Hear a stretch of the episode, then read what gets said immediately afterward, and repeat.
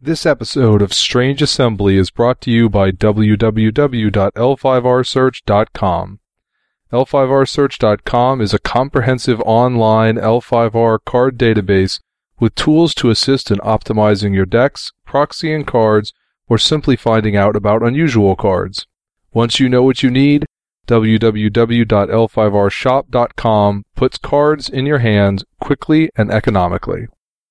This is Strange Assembly episode 165 Dead from Knoxville. Brains. I don't know, was anybody playing zombies yet? There were more zombies in 20 festivals, but I didn't really see zombies so much at the tournament in Knoxville. Uh, that's because you left before the finals. That's where all the zombies were. Yes, the, the finals were back at Donnie's house, right? Yes. That's Jay Earl. Hello. And I'm Chris Stevenson, and this is Strange Assembly, your tabletop gaming podcast. As you would have picked up if you listened to the short little live from Knoxville episode 164, Jay and I went to the Knoxville Kotei this weekend. We're recording on May 10th. The Kotei was on, sorry, March 10th. The Kotei was on March 7th. I just did the super long Saturday Jay did the much more awesome hang out with L5R people for 48 hours. Woo! Bum. Lots of crazy people. Yes. And there was even a Doomtown tournament, but that will have to wait for another episode where we may actually have a Doomtown specific episode wherein Boom. I am even less versed in the cards than I usually am. I don't know. So, so I went 3-4. I, I was scrubtastic. I think you went 3-4 at the Kotei as well, but you have the excuse did, of not playing with rares. Yes, I was doing Bushi League. I was sad. I was also trying for Ring of. Now I can't remember if it was Earth or Fire was for. It's Earth because fire was for playing suicide. Oh, right, it was the suicide one. Right. It was um winning record and most imperial cards. And I definitely had the most imperial cards, but I could not pull off a winning record, so did not get that. Oh well. I guess I wanted to make one correction, having listened to my myself do the live thing again, or clarification. I said something that made it sound like I had never really liked playing the the weapons with or without dueling deck, and that's not really accurate. I had just kind of grown weary of that. Tired that. of it, yeah. You know, I've been one version of that or another since before Gen Con. So since Gen Con was the first re- time I had cause to make a strict deck.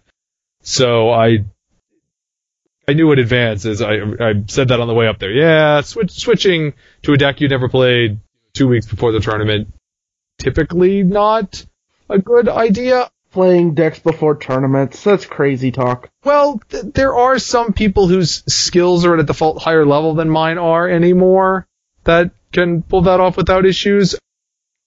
It also, the deck, I don't know how well the deck loves playing against Swarm, which I think we can expect to see a lot of. We expected to see, and did in fact see at this tournament, and I suspect we will see a lot of at all of the remaining Ivory Strict events because Mantis Sheikah Swarm is really good Yep. and there are other clans that have quite functional swarm decks as well. Yes, I was quite surprised round two to face against a Crane Geisha Swarm. I was not prepared for that. Uh, Yeah, I'd have to say even in my sort of not threatening to win Kotei anymore skill level, I, I find it very frustrating when I make play mistakes that I realize that turn I screwed up. Yeah. Not of like that that picking up the wrong ring at the end of the game in round seven was it was like the more I think about it, the worse of a mistake it was. Just terrible.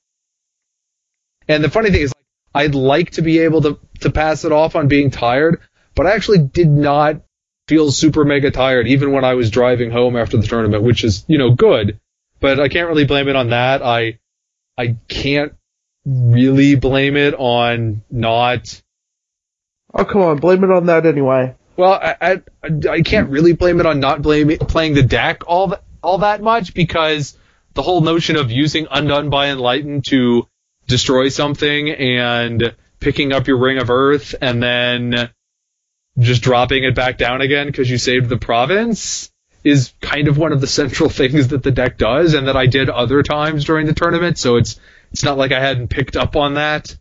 Just yeah, the little little. I mean, there were probably other things in my my other losses maybe that I messed up, but probably not against Randy because I'm pretty sure he would have pointed out after the fact that I did something stupid if I had done something stupid.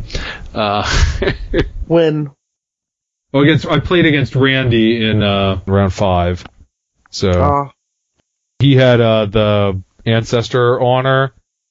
With there were there were what three ancestor honor decks right next to me. Like I was playing Um, against him, and then next to us was two ancestor honor decks playing against each other. Yeah, I was gonna say there must have been more than three because I know I played against at least three.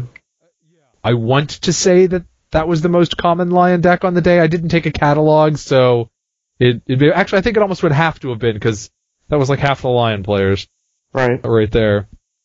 So, Dishonor definitely showed up. I played against that twice. For my deck, I think to win against the Dishonor, you have to just go military on them. I played Geo first round, and she ended up making the cut, and hers had more of an actual defense, so I don't know how well that would have gone if I had actually had more of an opportunity to attack. We ended up die rolling, but the second one that I played was just like, well, I have 16 force on the table now, and I'm never going to honor out, but I'm willing to soak whatever additional dishonor you can actually inflict when I attack, which turned out to not be very much. You can, I mean, ramifications is going to be there. There are some other ones that are two here or there, but I can generate enough honor to soak that, and Ring of Earth kills the first ramifications every turn. because you lose the two honor as the personality moves, so if you negate the movement, Right. you don't lose the honor.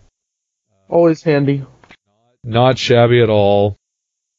Did you have any interesting observations that you made? Nothing springs to mind immediately. No. Yeah, Kyuden Kitsune was chosen, so that was an an off list choice, which you know is is allowed, of course.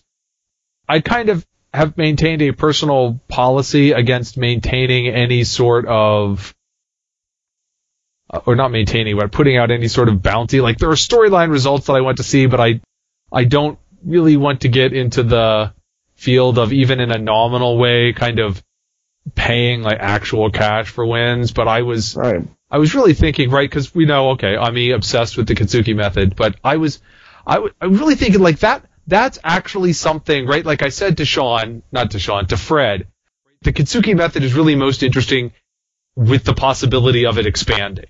Sure. So the question becomes, which clan would you put a bounty on to uh, save it for you? I don't think it would be that. I just think anything, like really, really any other clan choosing like Kitsuki method draw closer. It seems like it has the most story potential. That it actually could represent something like a just legitimate spread of the Kitsuki method to other uh, to other clans. I just realized today in the in the Winter Court 4 delegation for the Mantis, there was a Kitsune who was Kitsuki trained. So you had a Kitsuki investigator wilderness type. Harumi could have been BFFs with that guy. Right. There were a surprising number of secretly Kitsuki trained people running around. Yeah, I, I hadn't realized until in the the forum Ask Me Anything thread, he asked one of the dragon, well, you know, why weren't you nicer to me since I was Kitsuki trained? And I, and I, which made me wonder. I have no idea. Obviously, I wasn't in it. I'm like, I wonder if they knew that you were Kitsuki trained. Maybe Yeah. they did, but, or or maybe it's just that I'm the dragon player who's who's most likely to uh Most obsessed with the Kitsuki method? yeah, to to have his character be like, "Oh, brother, yay!" I think he actually got some personal objectives achieved too, with regards to having some sort of wilderness ranger service. Uh, it was Kitsune Hayashi, so Was he the one that got the Rangers done? I think so. Yeah. So Winter Court 4, I hear that there was some sort of news with regards to how the emperor was selected since the last time we recorded. Did you hear anything about that? There was something about a dartboard and a game of kemari. Uh, I may be thinking of something else though. No, no. I think that that some combination with then some witch's brew of accusations of malice and whether, whether or not the color of the shirt of the Kotei winner was what determined. But the recap for everybody who does not obsessively follow these things, it turns out that in Kotei 2014, when you chose a Bushido virtue that, you know, you felt personally attached to or that you felt that your clan exemplified or should exemplify, you were voting for Seiken or Shibatsu and you just didn't know it. Surprise!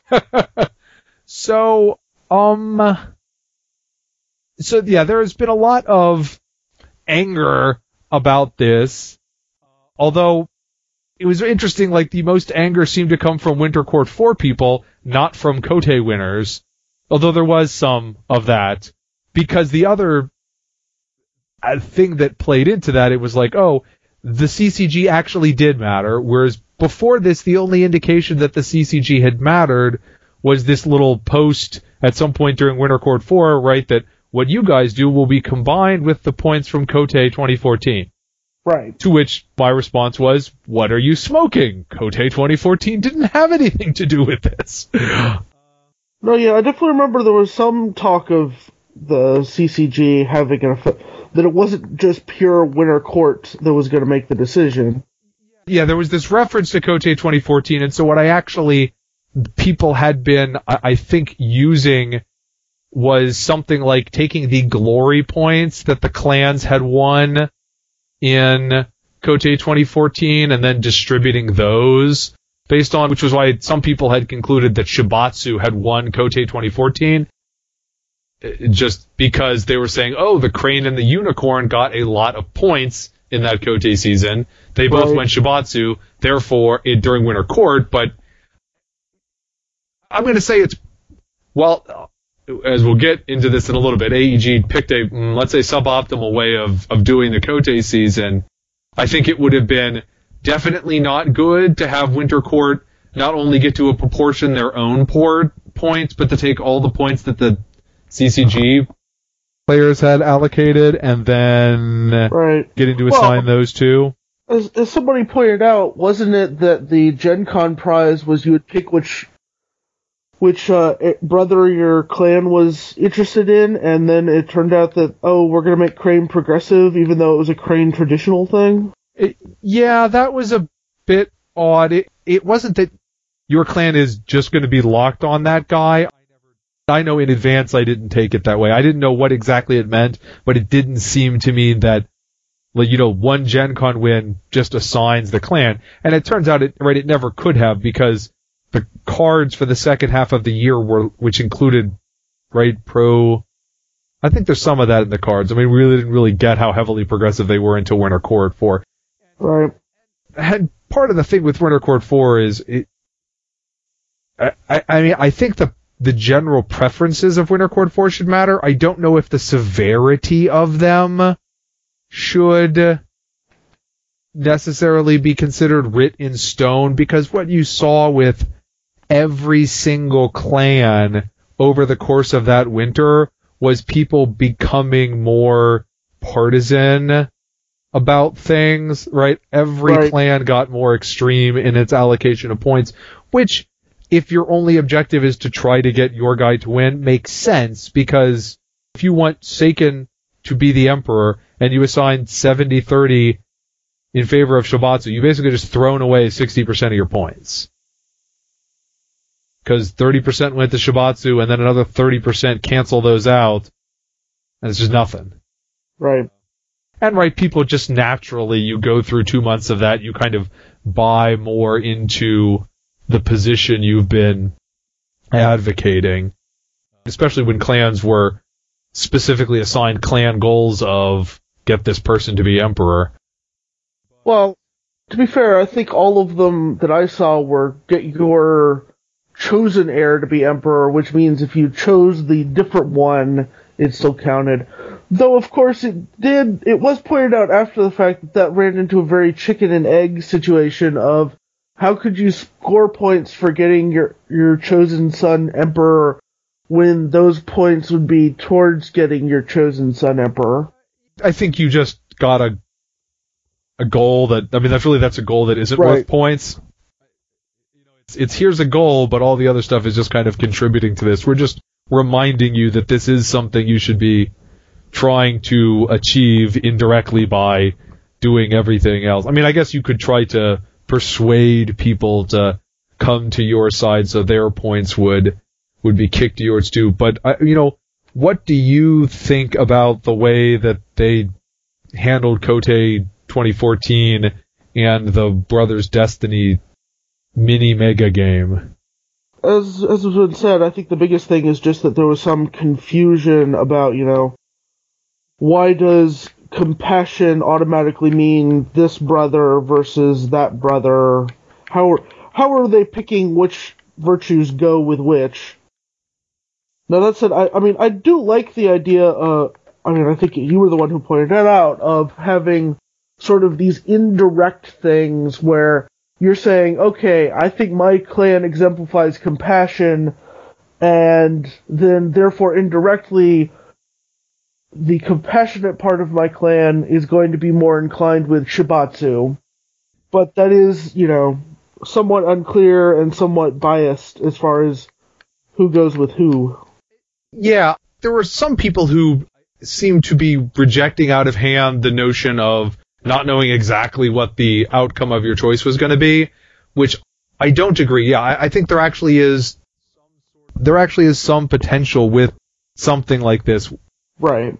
Right, to some extent, we have that again this month. What is it? This not this month. This Kotei season. What does it mean to be protecting these things? Well, we don't know. Right? If they tell us now, then they're kind of giving away the the build up of the story that they need to lay out. And I think that in there could be specific reasons to do that in the case of the heirs because if you had told people in advance just effectively vote Seiken or vote Shibatsu, you could have had an awful lot of people who just voted Seiken because they didn't like the spider.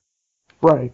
I think occluding it overall would have worked to benefit Shibatsu. Although I think that assigning duty to Seiken probably helped him.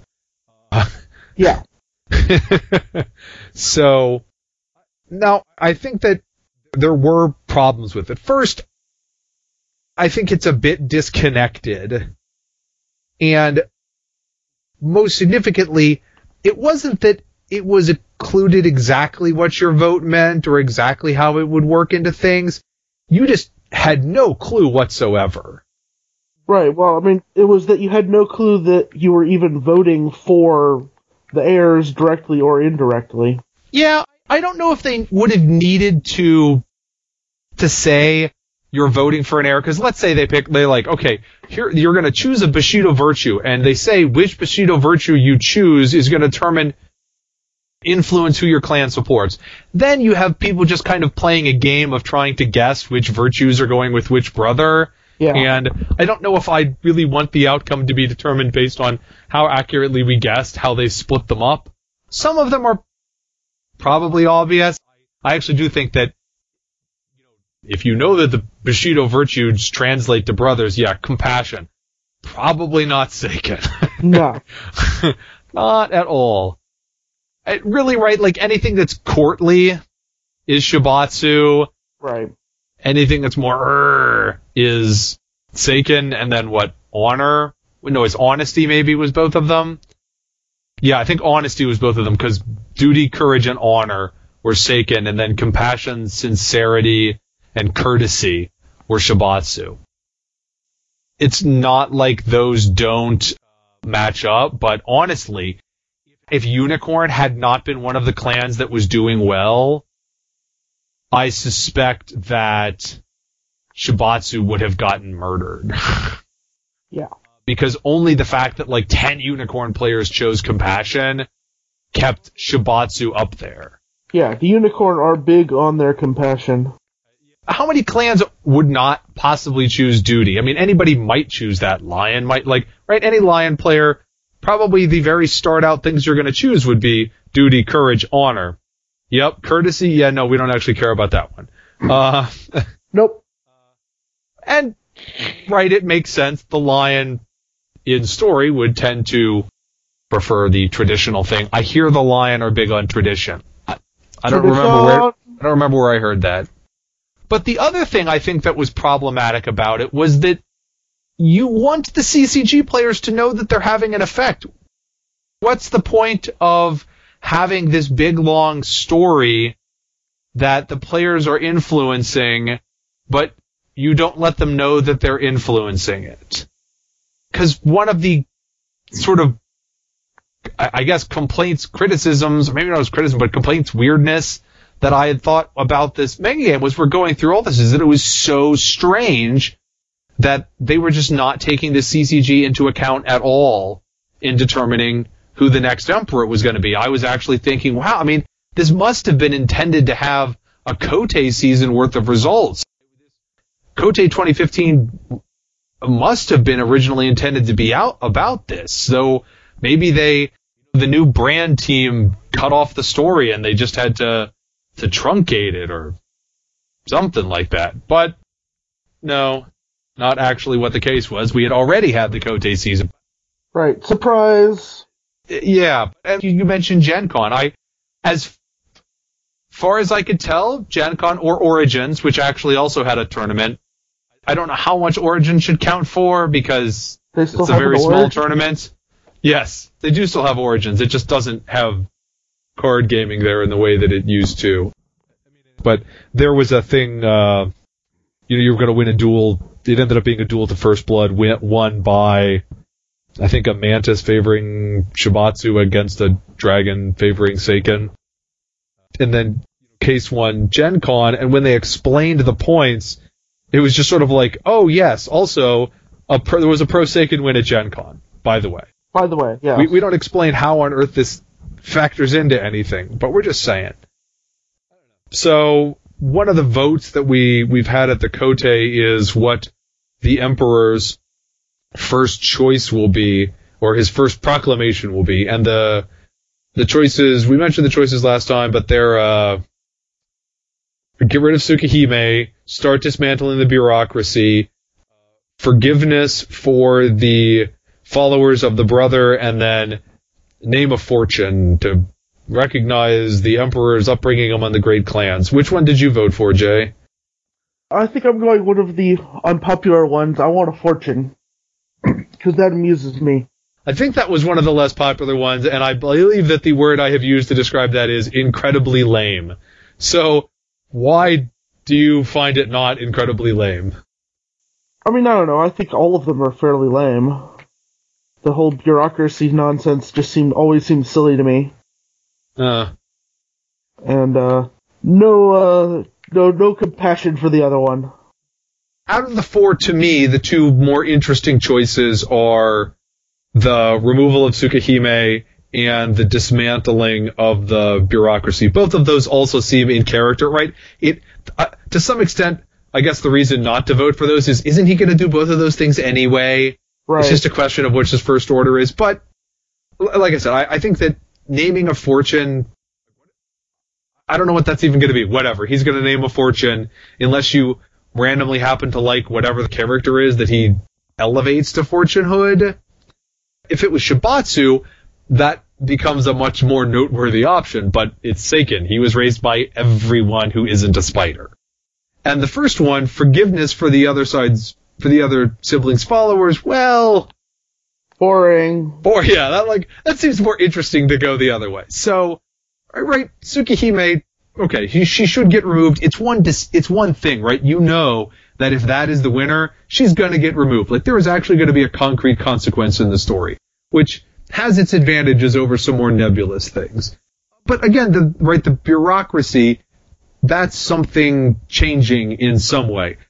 I think Seiken's proposed restructuring of the bureaucracy is incredibly foolish, but I mean, at least he's, you know, doing something. Right. I'm pretty sure incredibly foolish would be a step up, but whatever. I, I don't know. I mean that that's seeing that pushed has the greatest chance for something happening. Uh, I, I don't know. So that's what I voted for, and that's what won at Knoxville, and we will we will see. I, I suspect that it will be the second or the third that get chosen. There did not seem to be a lot of impetus, at least in our area. I guess there's a reasonable amount of overlap in players, but I could have seen in theory a groundswell of people voting for option number one because they didn't want their clan to get smacked down. But the general attitude seems to have been, bring it on, Seiken. But it does, to me at least, raise an interesting point about Winter Court 4. Having come from Winter Court 3 and seeing how much a fiction dropped in the middle of Winter Court can affect how things are. For Winter Court 3, the fact that they released a fiction in the middle of Winter Court where you see the Imperial Court and it ends with Iweko stripping Otomo Tsukihime of her family status and declaring her a traitor or something like that. Right, that'll have an effect. That fiction dropping in the middle of Winter Court 3 really broke the back of the support for Tsukihime, I think. And I know, or, okay, that's, that's probably too strong. My impression from having talked to people is that Seiken's I'm going to dismantle the imperial bureaucracy thing was a significant impetus in pushing the imperial delegation to go from neutral to supporting Shibatsu. Right. And so I find it interesting then when we get to Kotei season that this option of dismantling the imperial bureaucracy, that was a voting option set before. Right, that either one could have done it. Yes, yes. Now, what Shibatsu would have done with the bureaucracy would surely have been substantially different than what Seiken Presumably. was planning to do with it, but it certainly would still have been to the detriment of the imperial families because basically any change, any big change to the bureaucracy is going to be a detriment to the imperial family since at present they it is a massive imperial bureaucracy. yeah, yeah. So I wonder how that would have happened. Like if there had been two stories that came out right in a row or at the same time, or probably would have been best both in the same story, really, so that you didn't have any time period. Right. Because I imagine that if you keep the Imperials neutral in Winter Court 4, then it just kind of becomes a much more like a beatdown in Seiken's favor. I'd have to look up to see, you know, how many points the Imperials were awarded, but taking an entire delegation from 70-30 back down to 50-50 is a substantial chunk. Sure. And they might have swung the, you know, 70-30 the other way instead. Well, It's hard to say. yeah, yeah, I don't, I don't know that I'd predict that, but Well, I'm not predicting it. I'm saying if we're, you know, doing math, it, Uh, yeah, yeah. if we're doing what ifs. So there was this effort, or I mean, not effort. uh, it was, I mean, th- there was a an alliance of sorts formed in Winter Court Four, where the four clans that went progressive, other than Dragon, kind of presented this united pro Shibatsu front. Now, I think that that is much stronger than is quote unquote realistic for Rokugan No, yeah, definitely. That's we have this tendency to do these things in the play by forums where we make radical changes where, you know, everybody marries into another clan and clans become bitter enemies over nothing or great allies just because, hey, there were some X clan players in my Y clan delegation. So look, all of a sudden the X and Y clans are buddies. right. One random misunderstood word in the Winding Winter ba- Winding Water Banquet, and suddenly your two clans hate each other. Which isn't to say that real life can't have, quote unquote, real life can't have silly things like that too. But I don't really think that we should see something like some people want where you have this block of four clans that just actively works to undermine the new emperor. On the other hand, it seems like there's some sort of interesting territory there to explore. Do you think that there's some sort of intriguing middle ground where that could land? Um, I mean, yeah, as was pointed out, that's exactly the sort of thing that the Otomo work really hard not to have happen on alliance of clans like that. So it seems to be highly unlikely that they would, you know, actually get to keep their we're all but best buds forever stance.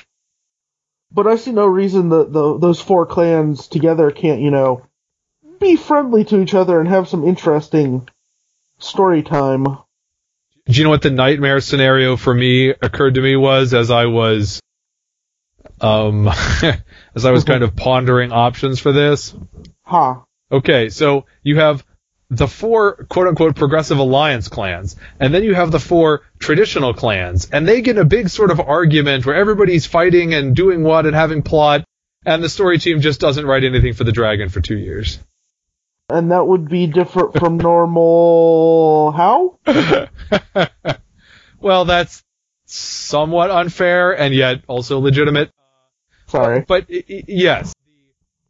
Okay, the dragon are kind of fence sitting. Yes, let's just express that by having them not get involved. I- I- yes, that would. Yes. The cons March, one of the uh, botches, I believe, on the story team's part, but they already know that, so. Do you think I need to fill that in, or is our audience fully educated on my dragon whinings by now? I don't remember the dragon part of the Khan's March. Yes, my that's right. You don't. Personal memory. Okay, so history lesson. So you had the Khan, the Khan's March. The, this was actually part of the race for the throne mechanically, although it was still in Lotus Edition, the very tail end. And the Emperor was dead. There was no named heir. And Chagatai decided that, well, I should just be Emperor Might might makes right.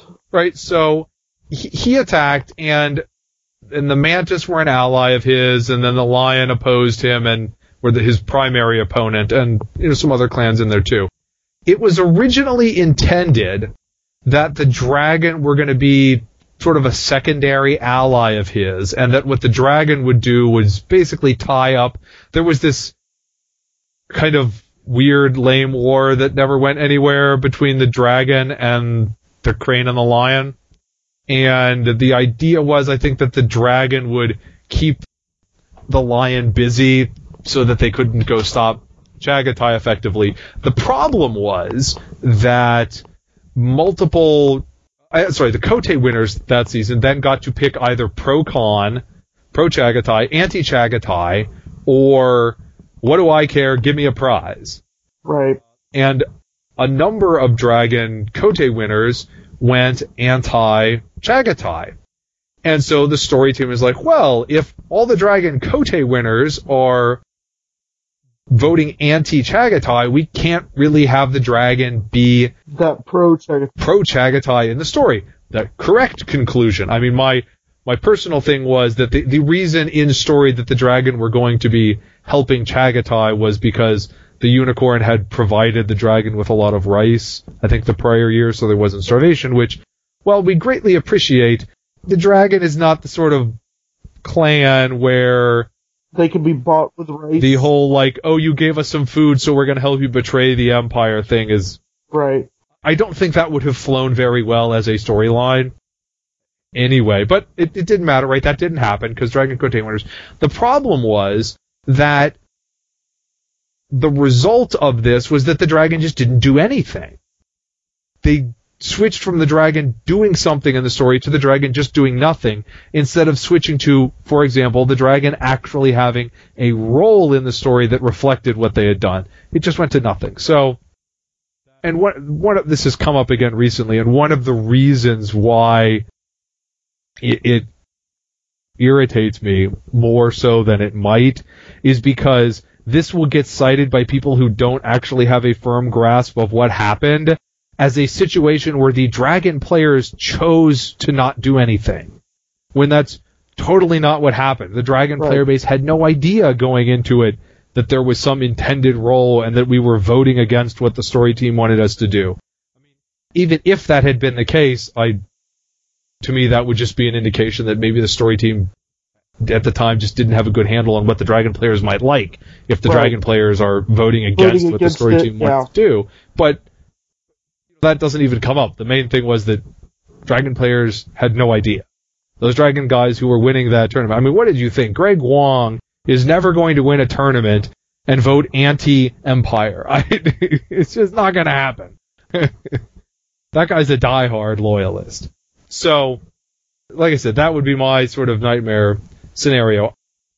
I doubt that there is much of a chance of that being an a big thing over the story for this year because right the the cards are basically locked for the rest of the year. I don't know I don't know how much leeway they have to change things.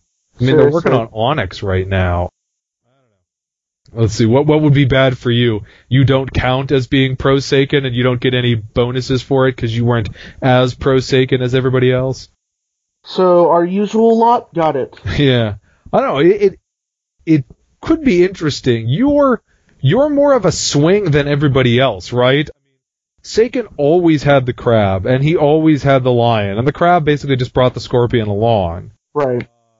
But if one was so inclined, one could put that as a situation where the phoenix being a bit more on the fence could kind of like like the guy that you know is going to vote for you anyway. You don't have to suck up to him because you know he's going to vote for you anyway. It's the guy who's persuadable, Right. who's going to be the the last vote you need. That's the guy who can really leverage you. Right. That's who you should be persuading rather than insulting.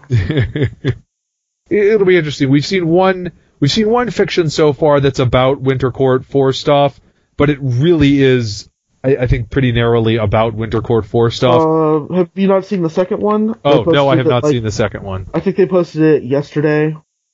It was more Winter Court stuff. Yeah, all I see is fiction reconstruction. Yeah, March 8. Let me look. It's the one with Kirihime, the obsessed crab lady. No, yes, that, I've seen that one. I'm I'm sorry, I wasn't thinking of the Seiken winning as a Winter Court 4 fiction. Oh, okay. that's a broader story effect. Reconstruction, I felt was it's informing you about things that happened at Winter Court 4, but it's not really taking what happened at Winter Court 4 and expanding that out into the broader story, right? It might eventually become broader story if we see Atsushi or or Karahime or Amy Right. go out and, and do more after this. But I think we're done now for Ivory, us personally. I don't think we have anything else we're going to be going to that will actually be Ivory Arc. I keep having people telling me I should go to this Kotei or that Kotei, but I'm really not sure how I could possibly swing going to Pennsylvania. I know you came down to our stuff, but it's it's really hard for me to swing that. If you could get my work to send me there anyway, that would be great.